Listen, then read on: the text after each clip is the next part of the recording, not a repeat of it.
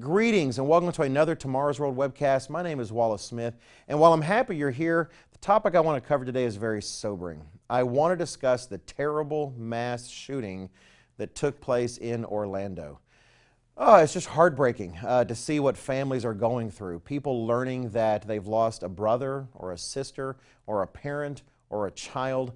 Uh, truly a tragedy. It's just hard for me to even imagine going through what those families are going through. Uh, actually, Mr. Roderick Meredith, uh, many of you have seen him before on telecast on Tomorrow's World.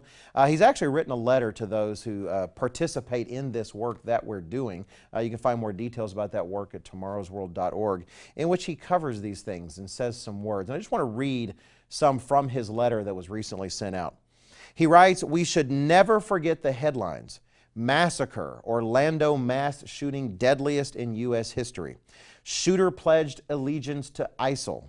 Orlando, the heavily armed assailant who killed 50 people in a packed street nightclub early Sunday in the deadliest shooting spree in U.S. history, pledged allegiance to the Islamic State before he was killed in a hail of gunfire, authorities say. There he was quoting from USA Today, uh, June 13th.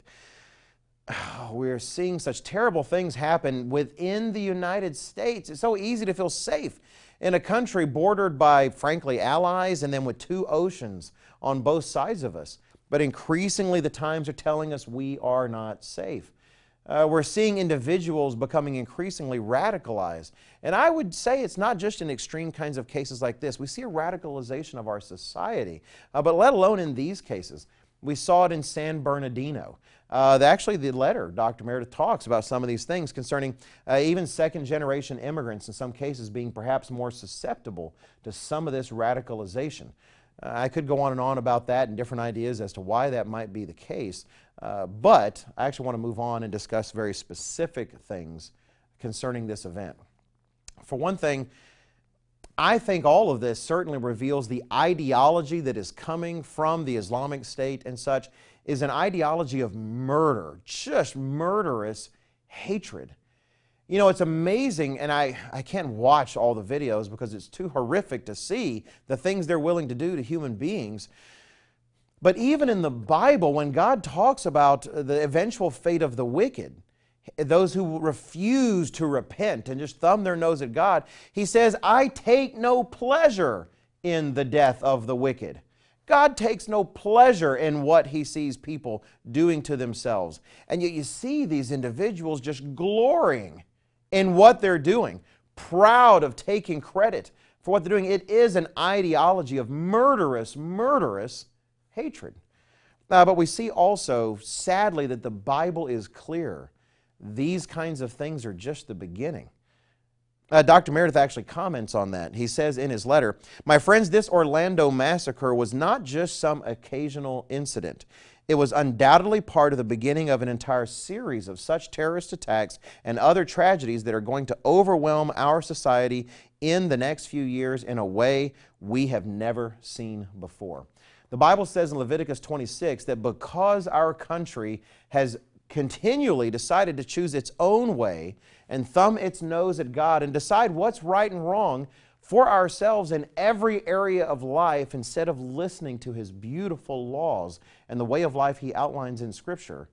It says there in Leviticus 26 that He will appoint terror over us, that the United States will be exposed to terror and lacking in God's protection. Uh, actually, in particular, you know, I, I, I don't offer a lot of things on these webcasts, but I do want to mention this particular booklet. We have a booklet called The United States and Great Britain in Prophecy. It's available online on our website. Actually, you can get a free copy from us if you want. Hate to come across like I'm trying to hawk something, but at the same time, if you don't know why prophecies like that, like the one in Leviticus 26, uh, places in Deuteronomy 28, prophecies in Ezekiel, if you don't know why they apply to the United States, to Canada, to Great Britain, to Australia, to the nations of Europe, uh, prophecies that apply to countries all over the world and can specifically identify them, you really do need that information. It really is, it lays all of this out for you, and regrettably, it makes things like this clear. Whenever we see incidents like what happened in Orlando, even those of us who know it's coming, we're saddened and our heart is broken, and, and our, our thoughts go out to those suffering such terrible tragedy, uh, murders directed at them, a desire to cause others suffer, to suffer. And yet at the same time, as shocking as the things we see on our television are, they're not a surprise to us necessarily because the Bible lays out the reasons for why these things happen. And regrettably, it tells us there's worse to come. Please check out everything we have available on tomorrowsworld.org.